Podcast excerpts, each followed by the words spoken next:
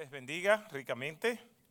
Para mí es un placer estar aquí y mi primer decreto al estar aquí es que estoy contratando oficialmente a Jairo para que me presente en todos los lugares. Ha sido extremadamente generoso y pródigo, así que para mí es un placer, un privilegio estar aquí y compartir la palabra del Señor creemos fundamentalmente en el Evangelio y que ese Evangelio debe ser divulgado. Y esta es una manera de divulgar el Evangelio plantando nuevas iglesias, que se llene la tierra de la gloria de Dios y la forma de hacerlo es mediante la proclamación del Evangelio. Así que el Señor les bendiga, gracias por, por la invitación, gracias por este servicio tan inspirador, por, por ser como son, una iglesia eh, espontánea, eh, sin poses, eso es vital, que nosotros podamos modelar el Evangelio y ser menos religiosos y más cristianos. Eso es un reto que tenemos, de que valoremos eh, todos esos principios fundamentales y que no son negociables del Evangelio de Jesucristo. Me encanta el nombre piedra angular. Cuando Jairo me enseñó eh, el logo y me enseñó y me dijo del nombre que iba a tener la iglesia, me encantó. O sea que gracias al Señor por todo eso. Quiero compartir este tiempo eh, partiendo de un texto bíblico que para mí es una de las mejores descripciones de lo que es el Evangelio. Cuando nosotros vamos a las escrituras para encontrar una definición de lo que es el Evangelio, ah, se me olvidó, por ahí está mi esposa. Mire, si yo no digo eso, ay, de mí. Entonces está mi esposa Susana y mi hija menor Alicia. Con Alicia no hay tanto problema, con Susana qué bueno que me acordé, gracias Señor. Entonces, miren, volviendo a lo más importante, es que el Evangelio no vamos a encontrar una definición sintáctica de lo que es en las Escrituras. Hay muchos términos en la Biblia que no son definidos y nosotros somos muy dados a las definiciones y a las explicaciones. Recuerden que en una ocasión los discípulos le preguntaron al Señor Jesucristo, ¿cuál es el primer y grande mandamiento? Es que somos así, nos gustan que nos den explicaciones, que sean rápidas, fáciles de entender, pero no siempre vamos a encontrar eso en las escrituras más que definiciones, nosotros vamos a encontrar en las escrituras descripciones, modelos de lo que es tal o cual concepto teológico. Y el Evangelio es uno de ellos. Podemos decir una definición etimológica sobre el origen de la palabra. Bueno, la palabra evangelio viene de un término que significa buenas nuevas, buenas noticias. Pero eso no nos da mucha información de lo que es el evangelio en esencia. Simplemente nos da un significado. Y este texto que yo quisiera compartir con ustedes sí nos da esa descripción. Encontramos definiciones, claro, muy buenas, como Hebreos capítulo 11, versículo 1 que nos dice lo que es la fe. Es pues la fe, la certeza de lo que se espera, la convicción de lo que no se debe. Eso es una definición sintáctica. Pero vamos a ver esta descripción de lo que es el Evangelio. Y les invito a que vayamos al libro de Hechos de los Apóstoles en el capítulo 8 y vamos a estar leyendo algunos textos bíblicos que servirán como punto de partida. Y vamos a leer desde el versículo 33 por ahora. Hechos capítulo 8, versículos 33 en adelante. Y dice la escritura de la siguiente manera. En su humillación no se le hizo justicia. ¿Quién contará su generación? El eunuco respondió a Felipe y dijo, te ruego que me digas, ¿de quién dice esto el profeta? ¿De sí mismo o de algún otro? Entonces Felipe abrió su boca y comenzó desde esta escritura. Le anunció el Evangelio de Jesús. Yendo por el camino llegaron a un lugar donde había agua y el eunuco dijo, mira, agua, ¿qué impide que yo sea bautizado? Y Felipe dijo, si crees con todo tu corazón puedes. Respondió él y dijo, creo que Jesucristo es el Hijo de Dios. Y mandó parar el carruaje. Ambos descendieron al agua, Felipe y el eunuco, y lo bautizó. Al salir ellos del agua, el Espíritu del Señor arrebató a Felipe y no lo vio más el eunuco que continuó su camino gozoso. Mas Felipe se encontró en Azoto y pasaba por todos los lugares anunciando el Evangelio en todas las ciudades hasta que llegó a Cesarea. El Señor añada bendición a su palabra. Gracias Señor por tu palabra. Gracias por la oportunidad de poder compartirla en este ambiente de adoración a ti. Te rogamos que tú sigas hablando a nuestras vidas y tú me permitas, a pesar de mis limitaciones, comunicar tu palabra con fidelidad, con claridad y con notoriedad, para que nosotros podamos entenderla y aplicarla a nuestras vidas. En el nombre de Jesús. Amén. Mis hermanos, vamos a ver a través de este pasaje lo que yo entiendo que es una de las mejores descripciones del Evangelio en un solo texto. ¿Por qué? Porque nosotros podemos apelar, por ejemplo, a Romanos en los primeros cuatro capítulos y vamos a encontrar una gran y quizás la más acabada definición de lo que es el Evangelio. Sin embargo, en un solo texto, yo creo que este pasaje contiene toda la información suficiente para que nosotros tengamos una idea clara de lo que es el Evangelio. Aquí nosotros nos encontramos con un personaje que es el personaje humano principal de esta historia. Y hago la aclaración de personaje humano, ¿por qué? Porque el gran protagonista de toda la narrativa bíblica es nuestro Dios. Dios es el gran director, el gran protagonista, el personaje principal de la historia que él escribe para nosotros. Sin embargo, hay actores secundarios de gran importancia y en este pasaje uno de ellos es Felipe.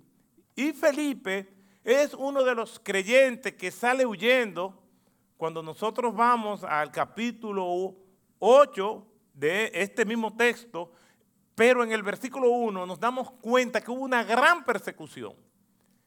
Y en esa gran persecución todos fueron dispersados, lo, que eran los líderes principales de la iglesia y gran parte de la iglesia de Jerusalén. Y se quedaron en Jerusalén los apóstoles solamente. Y el Señor llevó a Felipe por una ciudad que los judíos despreciaban, pero que ya el Señor con anterioridad había abierto el camino y era la ciudad de Samaria. En Juan capítulo 3, 4, versículo 3 en adelante, dice que Jesús salió de Judea rumbo a Galilea y que era necesario pasar por Samaria. Jesús abrió las puertas del Evangelio para los samaritanos. Y aquí está Felipe predicando el Evangelio en Samaria y tiene un éxito extraordinario. Dios le dio un respaldo extraordinario a Felipe de tal forma que la ciudad que antes estaba cautivada por un individuo llamado Simón el Mago que se hacía pasar como un gran representante de Dios y que entretenía, y dice la escritura, que entretenía a la gente con sus artes mágicas y que todos decían, este es el gran poder de Dios. Pero la gente se entretenía con esto hasta que escucharon el Evangelio. Dice la palabra de Dios en ese capítulo 8, versículo 11, que cuando escucharon el Evangelio, pero cuando escucharon el Evangelio, dejaron todos esos cuentos, todas esas historias, todas esas anécdotas, todo ese entretenimiento. ¿Por qué? Porque todo lo que es en el Evangelio puede hacernos sentir bien en un momento determinado. Puede entretenernos inclusive, pero lo único que llena, lo único que salva, lo único que le da propósito a la vida de un ser humano es el Evangelio de Jesucristo. Por eso e, esa población no tuvo ningún tipo de vacilaciones en dejar aquello y abrazar el Evangelio. Y toda la ciudad se conmovió con Felipe. Después el Señor le dice a Felipe que vaya al desierto y a medida que Felipe va obedeciendo, él le va dando las instrucciones. Por eso, con esto llegamos a la primera conclusión de lo que es el Evangelio. Y es que el Evangelio es una iniciativa de Dios. Es creación del Señor. El Señor es el que mira a la humanidad y allá hace un protoevangelio en el libro de Génesis, es decir, toma la iniciativa de un evangelio que todavía no tiene toda la forma que vemos en el Nuevo Testamento, cuando dice que la serpiente va a herir a la mujer en el calcañar, pero que su simiente le va a pisotear la cabeza. Eso es un anuncio a la obra de nuestro Señor Jesucristo. ¿Por qué? Porque es una iniciativa de Dios, no es un plan B, ay, me salió mal la redención, la creación, déjame ver cómo yo invento algo. No, desde el principio fue así. El Evangelio es creación de Dios, es una iniciativa de Dios. Miren que los seres humanos han inventado muchas cosas que por la gracia común nos alivian la vida. ¿Ustedes se imaginan ir a un dentista y que nos trabajen sin anestesia? Es una cosa seria. Antes la anestesia era dándole un palo a una gente y entonces eh, era terrible, pero ahora te ponen anestesia y hace menos tedioso. Ustedes se imaginan lo que es enfrentarse a distintas situaciones sin las comodidades que hoy tenemos. El hombre, por la gracia común de nuestro Señor Jesucristo, ha inventado muchas cosas que nos facilitan y nos alegran la vida. Pero el Evangelio no ha sido inventado por el hombre. Nosotros somos instrumentos de Dios, somos recursos de Dios, pero no hemos creado el Evangelio. Este pasaje lo confirma.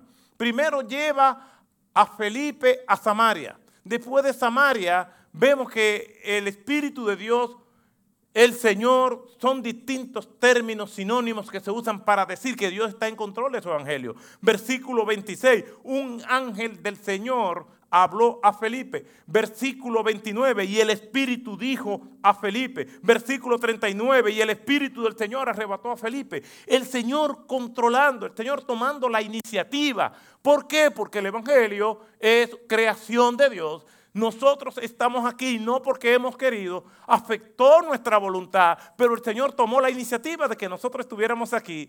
Si Él no hubiera querido que nosotros estuviéramos aquí, por más que quisiéramos, no íbamos a estar aquí. Pero el Señor nos trajo. ¿Para qué? Para que nosotros podamos escuchar su evangelio, que es creación de Él, que es iniciativa de Él. Entonces, ¿qué podemos decir del evangelio? Que el evangelio sale del mismo corazón de Dios y es una iniciativa de Él.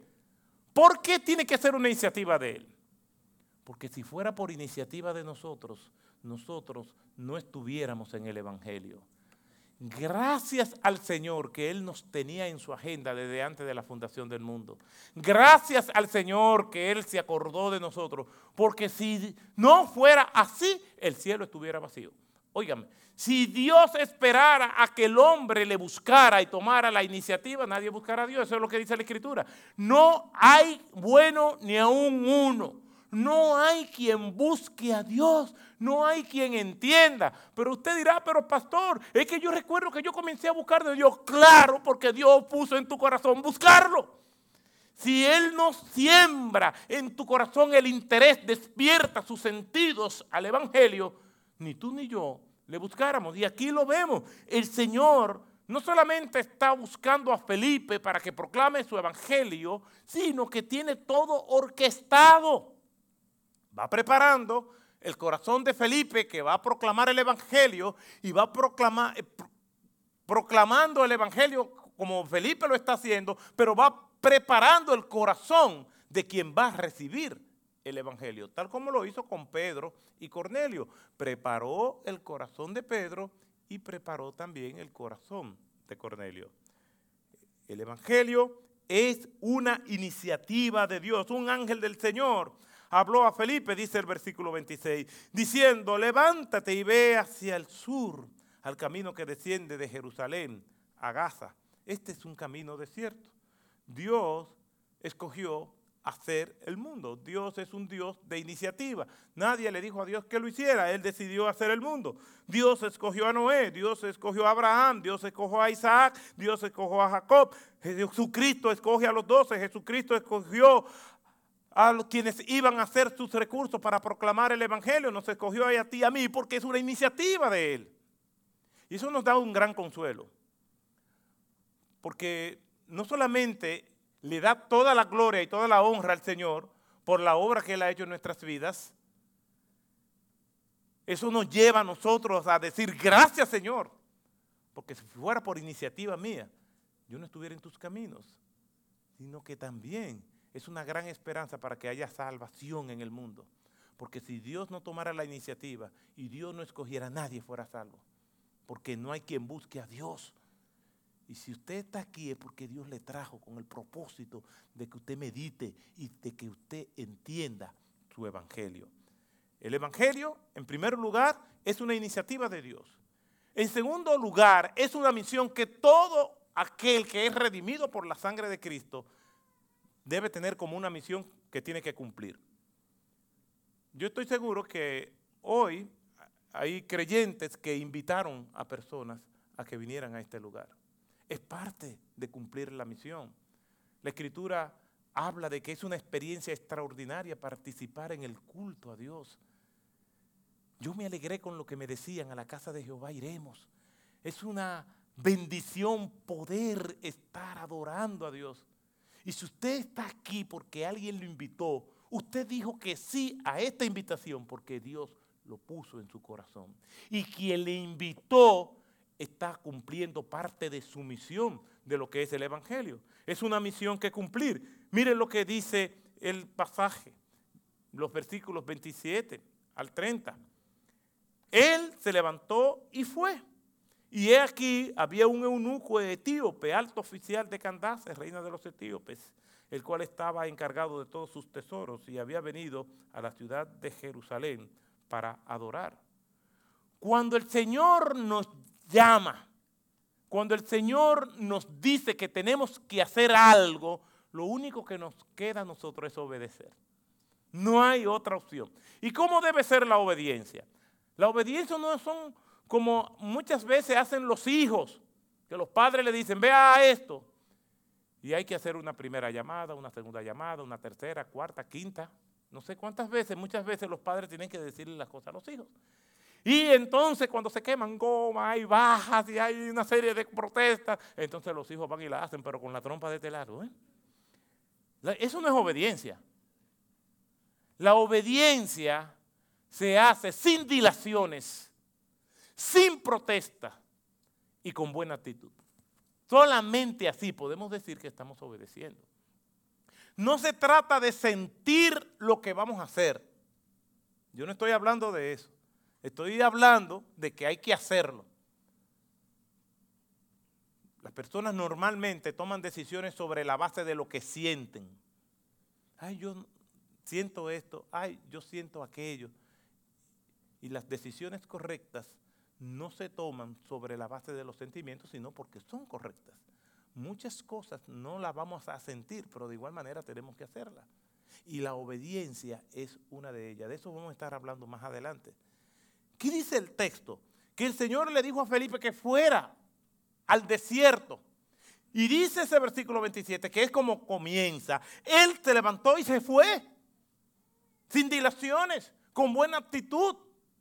Rápido, haciendo lo que el Señor le manda hacer.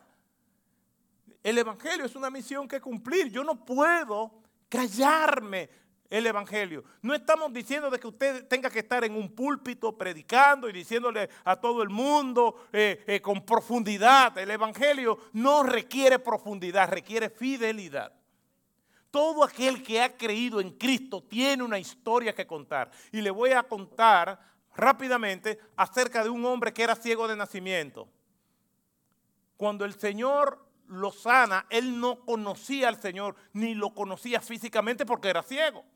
Y el Señor le dio una orden de que fuera a alabarse a tal lugar, todavía siendo ciego, y después fue y se reunió con los líderes religiosos de la época, que eran quienes certificaban su sanidad. Y en vez de darle gracias a Dios, esos líderes religiosos lo que comenzaron fue a interrogarlo sobre quién y cómo lo habían sanado se pasaron todo el día interrogándolo. Llamaron hasta a sus padres. Los padres de él no quisieron meterse en ese problema y le dijeron a los religiosos, no, pero él es mayor de edad, pregúntele a él. Y ya lo tenían desesperado. Y otra vez le reformulan las mismas preguntas y él dice lo siguiente, miren, yo no sé si el que me sanó es bueno o es malo, si es profeta o no. Lo único que yo sé es que yo antes era ciego y ahora veo. Ese es lo que nosotros vamos a decirle a las personas, que antes éramos ciegos y ahora vemos, que antes éramos amargados y ahora tenemos gozo, que antes estábamos perdidos y ahora somos salvos, que antes estábamos mal y ahora estábamos bien, que antes estábamos en el camino de la, de la perdición y ahora estamos en el camino de la redención. Eso es lo que nosotros vamos a compartir con la gente, eso es lo que tenemos que decirle. Es una misión que cumplir, como dijeron los apóstoles mientras estaban frente a esa misma corte que interrogó al ciego. No podemos dejar de decir lo que hemos visto y oído. No podemos callarnos, porque es una misión que cumplir. Miren mis hermanos, yo soy una persona tímida. Yo sé, ya yo estoy acostumbrado a que se burlen de mí cuando yo digo esto, pero yo que me conozco, ustedes no me pueden conocer a mí más que yo. Y Dios que me conoce sabe que yo soy tímido. Mi esposa sabe que yo soy tímido. Tanto es así que ella fue la que me declaró a mí, me dijo, mira, vamos a casarnos, yo te amo. Y yo, pues, dije, está bien. Y qué bueno que ella tomó la iniciativa, le dije que sí. Eh, eh, eh, qué bueno que ella tomó la iniciativa, porque ya ya viendo que el tiempo se le estaba pasando, digo, mira. Y digo, sí, está bien. En ese momento yo lo que estaba era en mi estudio, no sé qué van a decir mis padres. Bueno, pues está bien, Leo. Entonces, yo soy tímido, pero por encima de mi timidez, yo sé que tengo que compartir el Evangelio. Pararme aquí o en la iglesia donde tengo 30 años predicando, no crean que es cosa fácil. Me cuesta mucho.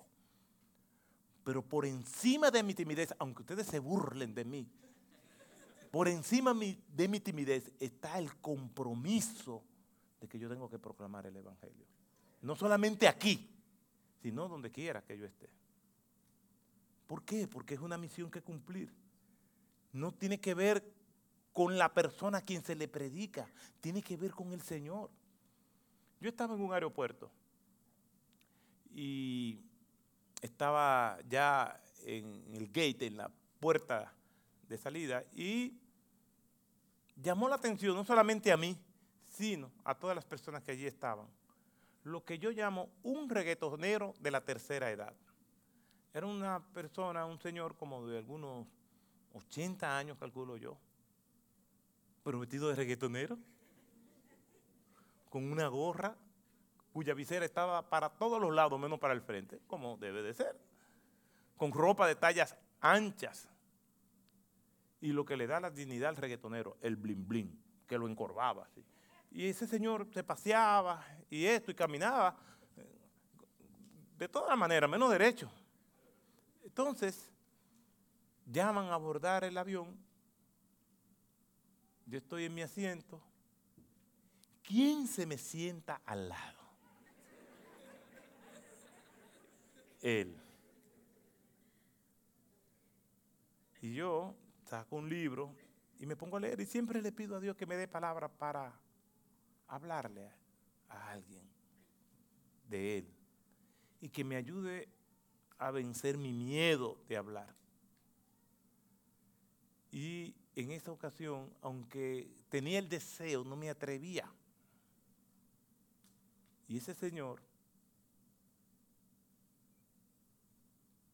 me agarra el libro y me dice, ¿qué usted está leyendo? Y yo le digo, un libro. Y mira el título y me dice, es un libro cristiano. Y se quita la gorra y me dice, yo necesito mucho de Dios.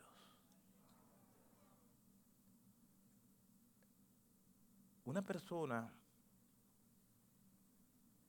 ya de esa edad está muy aferrada a sus experiencias.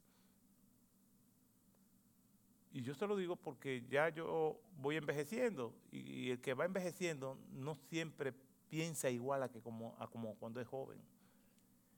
Y la gente ya entrada en edad, al tener una experiencia de vida, muchas veces no está dispuesta a abandonar lo que ha vivido, las creencias a las cuales se ha aferrado. Y encontrar a este Señor que me dice, mi vida es un desastre. Y el Señor me la puso fácil para que yo le proclamara el Evangelio. Pero lo curioso de esto es que en la historia que nosotros vemos en este pasaje, quien estaba necesitado del Evangelio era un funcionario de la reina de Egipto. Un hombre que estaba en los más altos estamentos del poder, político y social, y necesitaba el Evangelio así como este reggaetonero de la tercera edad también necesitaba el Evangelio. Porque la necesidad del Evangelio no se ve en el atuendo, es en el corazón que está. Y solamente los humildes lo reconocen. Por eso es una misión que cumplir. Y es una misión que hay que cumplir de manera urgente, porque dice el texto que Felipe se acercó corriendo al carruaje donde iba este funcionario. El carruaje no se detuvo porque Felipe estaba allí, él tuvo que hacer un esfuerzo, lo que indica que la proclamación del Evangelio nos saca a nosotros de nuestra zona de confort. No siempre será cómodo, no siempre nos vamos a enfrentar a una persona que está dispuesta a huir. No siempre vamos a encontrar una gente amigable que, que aunque sea por educación nos va a escuchar. Muchas veces va a ser en las condiciones más inverosímiles, más hostiles. Más de 350 mil personas mueren, son torturadas o encarceladas anualmente por causa del Evangelio. Y nosotros tenemos libertad para hacerlo y no lo hacemos. Tenemos que proclamar el Evangelio, aun cuando sea incómodo. Recuerdo que fui a una cárcel de máxima seguridad en los Estados Unidos. Y andaba haciendo una visita, me invitaron a participar y fui. Y dentro de esa cárcel de máxima seguridad había un pabellón cerrado de forma circular con un acceso a ese pabellón en forma circular. Todo el alrededor eran celdas con puertas selladas, con un orificio al ras del piso por donde le daban la comida. Una vez al día sacaban a los presos para que pudieran caminar, pero esas paredes no se comunicaban, no podían hablar con los que estaban al lado, no se oía de un lado a otro. Y me dijeron que si yo quería tener la oportunidad de hablarle a alguno de ellos que quisieran escucharme. Y recuerdo que tenía que agacharme, ponerme al ras del piso y preguntarle si ellos querían que yo les predicara. La mayoría me dijo que no. Algunos me escucharon, pero hice la ronda completa.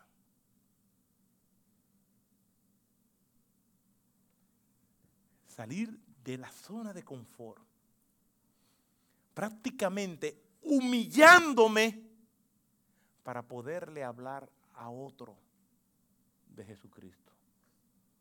Pero no soy ningún héroe, porque por más que yo me humillé, no fue más que la humillación que Cristo sufrió por mí.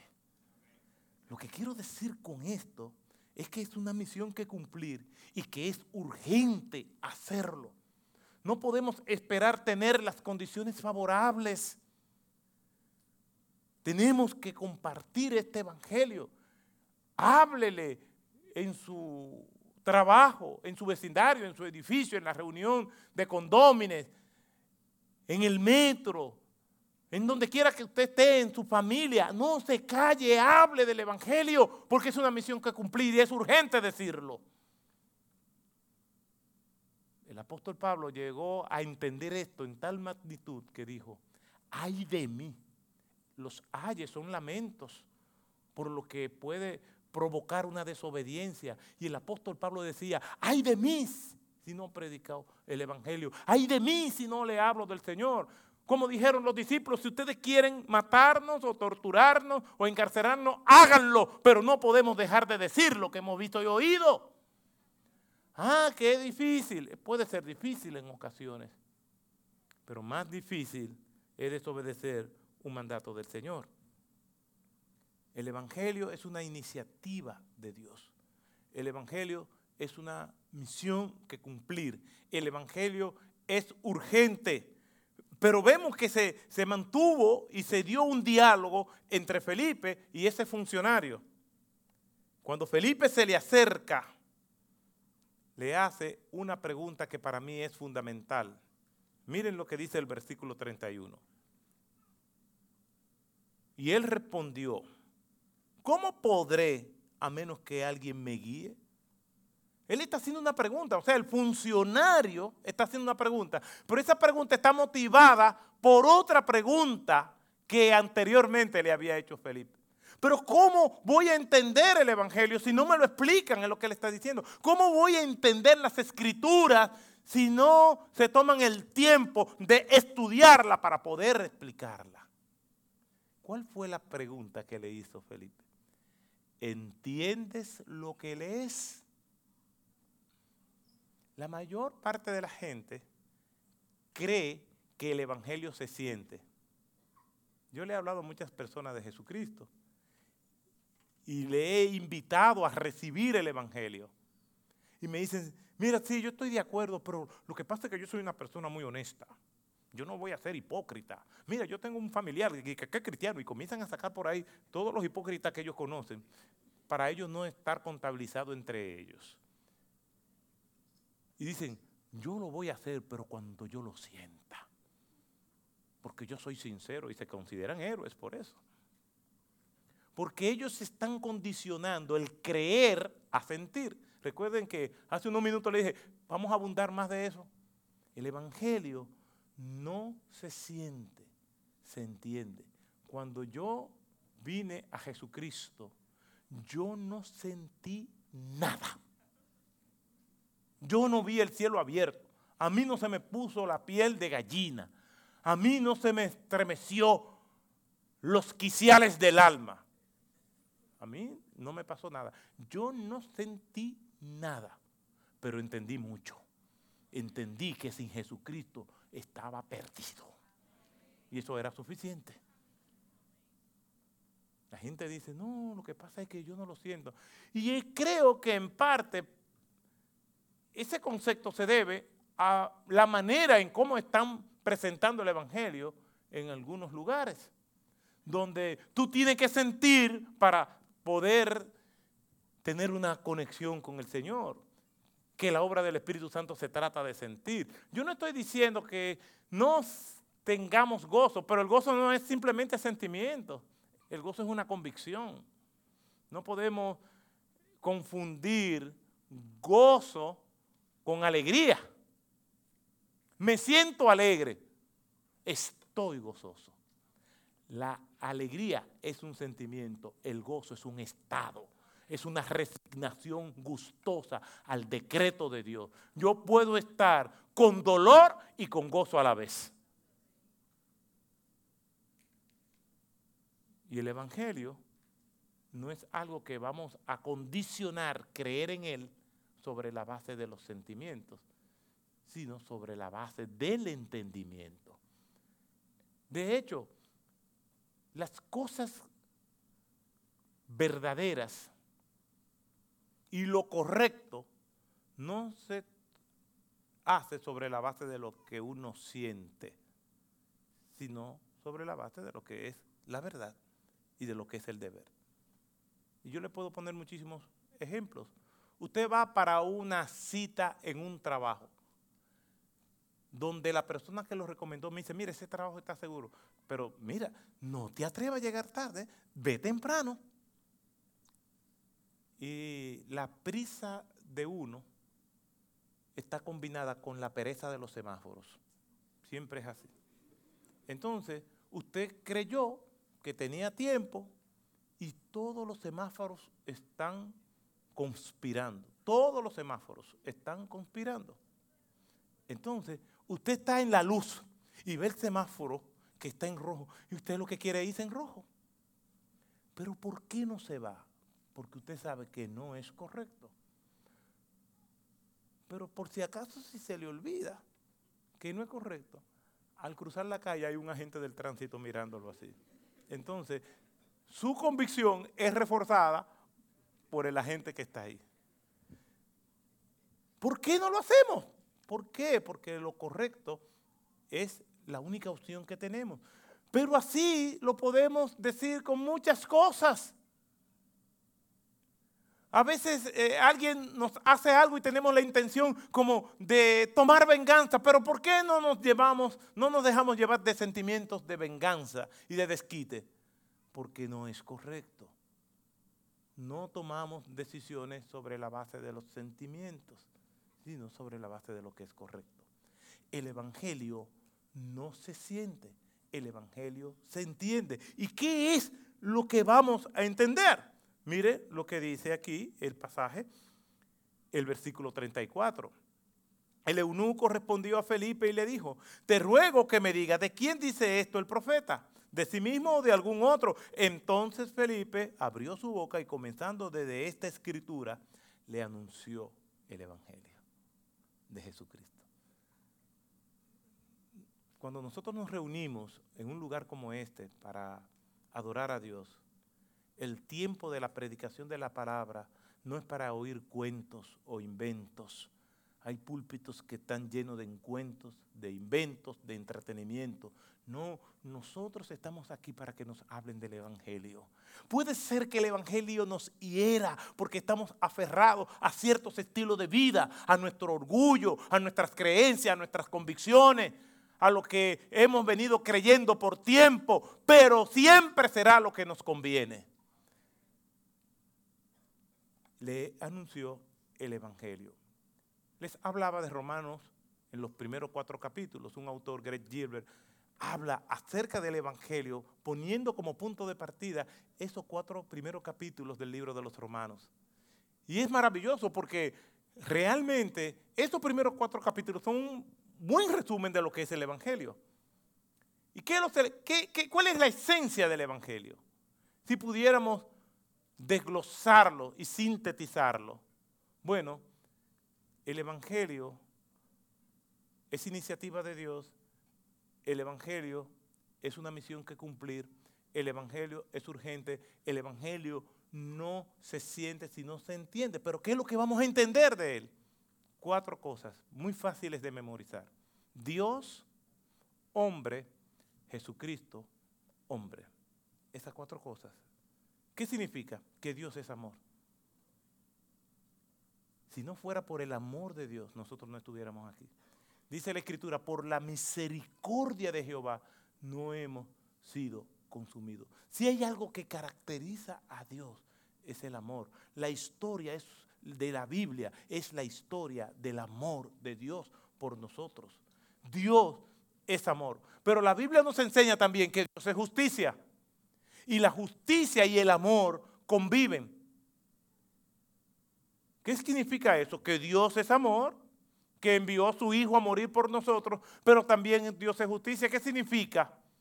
Que entonces tiene que darle a cada quien lo que merece. Y eso nos lleva a la segunda parte, al ser humano, al hombre. El hombre es pecador. La Biblia dice, por cuanto todos pecaron y están destituidos de la gloria de Dios. Todos somos pecadores. Nacemos con esa estigma, nacemos bajo una sentencia judicial que nos separa de Dios. Si usted está viendo, escuchando esta transmisión, si usted está aquí presente, debe entender que si usted todavía no se ha convertido a Jesucristo, hay una sentencia judicial en contra suya, porque usted es pecador y usted no puede salvarse por sí mismo. Usted dirá, pero yo hago buenas obras, sí, pero sus buenas obras están contaminadas por el pecado que usted trae de nacimiento. Nosotros pecamos de distintas maneras. Pecamos con el pensamiento. Pecamos con lo que decimos. Pecamos con lo que hacemos. Y en adición a esas tres maneras de pecar, dice la Biblia que nosotros también cuando dejamos de hacer algo bueno, también pecamos. Porque el pecado está en aquel que sabe hacer lo bueno y no lo hace. Imagínese cuántas veces en lo que va del día ya usted y yo hemos pecado. ¿Sabe cuál es la respuesta? Uh,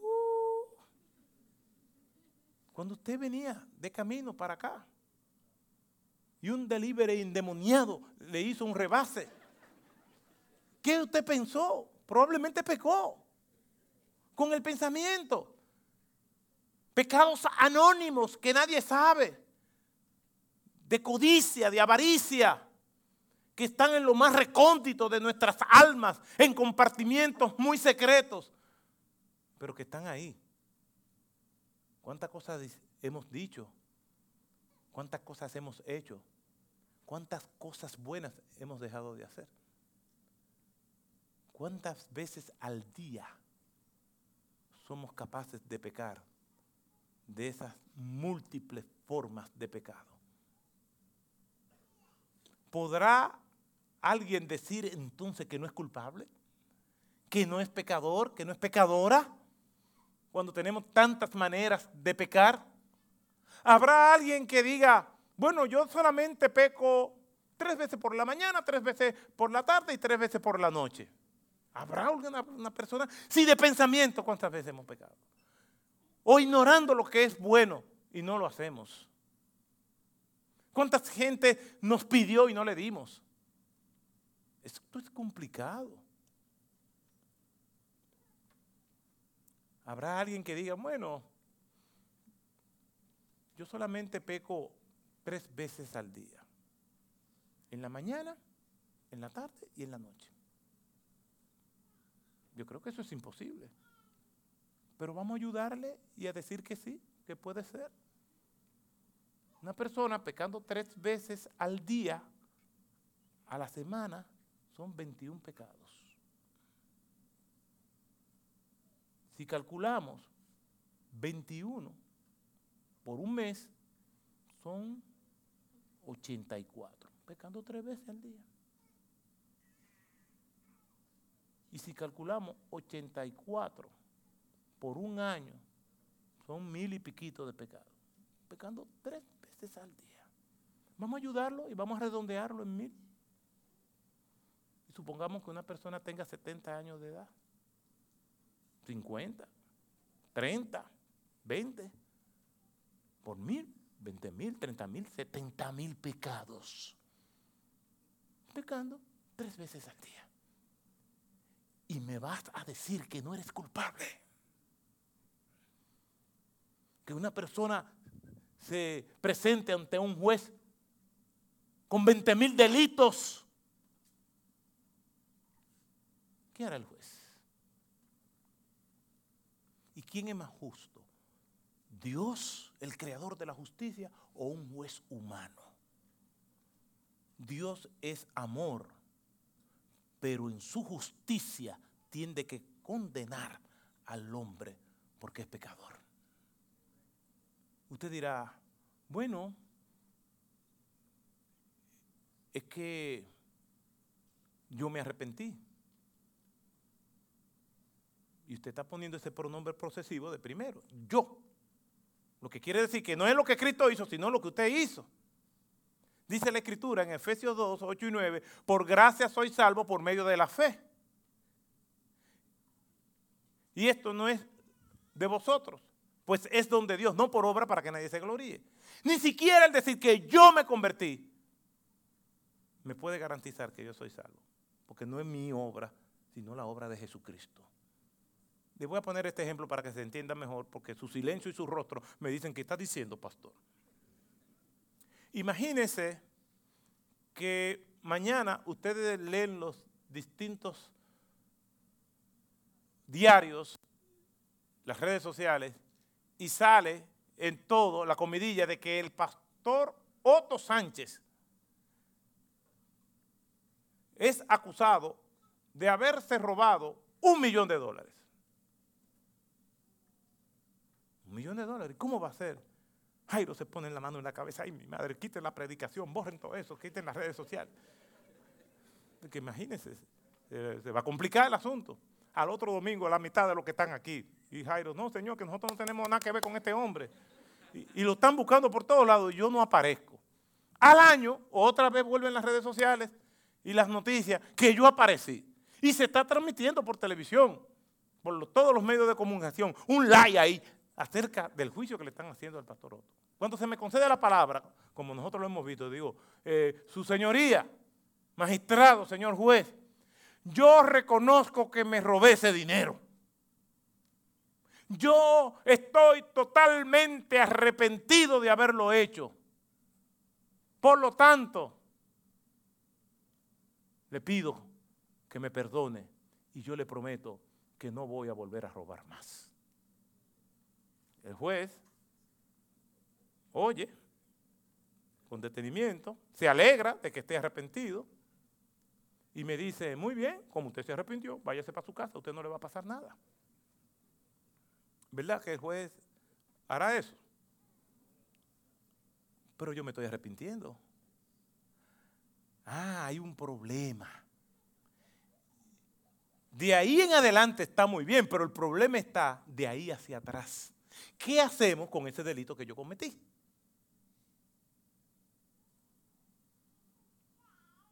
Para resolver ese problema es que Cristo viene a la tierra. ¿Por qué? Porque Dios es amor quiere salvarnos, pero Dios es justo y tiene que condenarnos. Y para que nosotros no fuéramos condenados, Cristo tiene que venir y ocupar nuestro lugar y ocupar y recibir la era de Dios, toda la sentencia, todos nuestros pecados lo cargó en la cruz, recibe la condenación, muere por nosotros y todo aquel que cree que Jesucristo lo representó en la cruz del Calvario muriendo por su pecado, ese es salvo. De eso se trata el Evangelio. De un intercambio. Cristo dice, yo voy a morir por ti. Yo me ofrezco a que tú, que eres el culpable, no mueras. Y yo voy a recibir toda la ira de Dios, de todos los pecados presentes, pasados y futuros que nosotros hemos cometido y que vamos a cometer. Pero no solamente de nosotros, no de toda la humanidad. Imagínense todos los pensamientos, todas las cosas bochornosas que nosotros hemos hecho, que muchas veces nadie la va a saber, que se quedará entre Dios y nosotros, pero que estamos verdaderamente arrepentidos y se quedará entre nosotros. Pero cuando Cristo estaba muriendo en la cruz del Calvario, estaba muriendo por ti, por mí, pero por todos los millones que a través de la historia constituyen el pueblo de Él. Dice la Biblia que el cielo se oscureció en un acto simbólico para Dios no ver toda la inmundicia que Jesucristo estaba cargado sobre sus hombros. Para que alguien ahora venga en el más grande y elevado acto de arrogancia decir, no, yo no soy pecador. ¿Qué es el contenido del Evangelio? Dios, amor y justicia, hombre pecador, Cristo redentor. ¿Qué es lo que tiene que hacer el ser humano? Humillarse y decirle, Cristo, yo sé que tú moriste por mí en la cruz del Calvario. Yo creo que esa obra que tú hiciste en la cruz me incluyó a mí. Y esto nos lleva a la última parte del Evangelio, y es que el Evangelio debe ser recibido. Dice la Escritura, yendo por el camino, llegaron a un lugar donde había agua y el eunuco dijo, mira agua. ¿qué impide que yo sea bautizado como elemento visible del arrepentimiento? Y Felipe dijo, si crees con todo tu corazón, puedes. Y él dijo, creo que Jesucristo es el Hijo de Dios. Creo que Jesucristo es el Salvador. ¿Qué es el Evangelio? El Evangelio es una iniciativa de Dios. El Evangelio es una misión que cumplir. El Evangelio es urgente. El Evangelio no se siente, se entiende. Por eso es que tiene que ser explicado. El Evangelio debe ser recibido.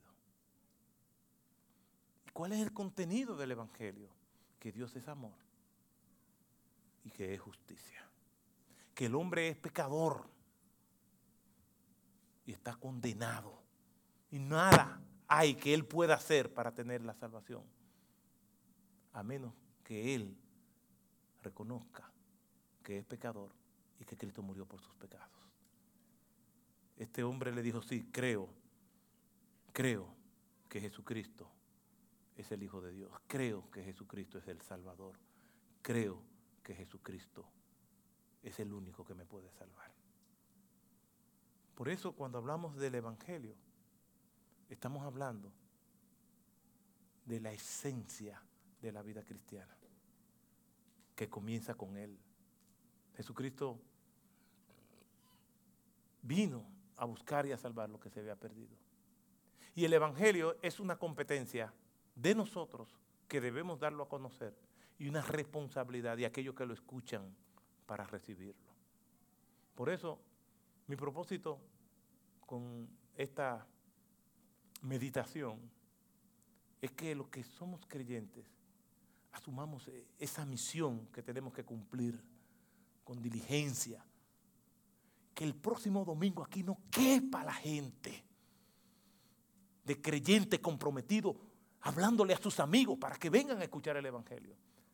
De que usted se lo diga en el trabajo, se lo diga en donde quiera que usted esté. Que usted entienda y se lamente y diga, ay de mí si no hablo del Evangelio en sus propias palabras, de lo que Cristo ha hecho en su vida. No tiene que ser un doctor en teología, simplemente tiene que ser un convertido que pueda decir, yo era ciego y ahora veo. Pero el Evangelio también tiene que ser recibido por aquellos que no lo tienen. Y si es urgente su proclamación, es porque es urgente que sea recibido. Venga Jesucristo, dígale, Señor, ahí donde usted está, yo todavía no he recibido tu evangelio. Pero entiendo que tú eres amor y tú eres justicia y que yo soy pecador y estoy perdido sin ti. Por lo tanto, creo que tú moriste en la cruz del Calvario. Perdóname por mis pecados y recíbeme como tu hijo. El que hace esa oración con convicción de que con Jesucristo todo y sin Jesucristo nada, será salvo. Oremos. Gracias te damos, Señor, por tu palabra. Gracias porque tú nos hablas por medio de ella. Gracias porque tú nos das la oportunidad de poder hablarla a tiempo y afuera de tiempo.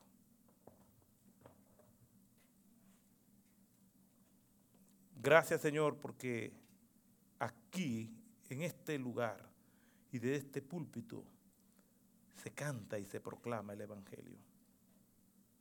Que tu pueblo salga más comprometido y aquellos que no te conocen urgentemente vengan a ti. En el nombre de Jesús.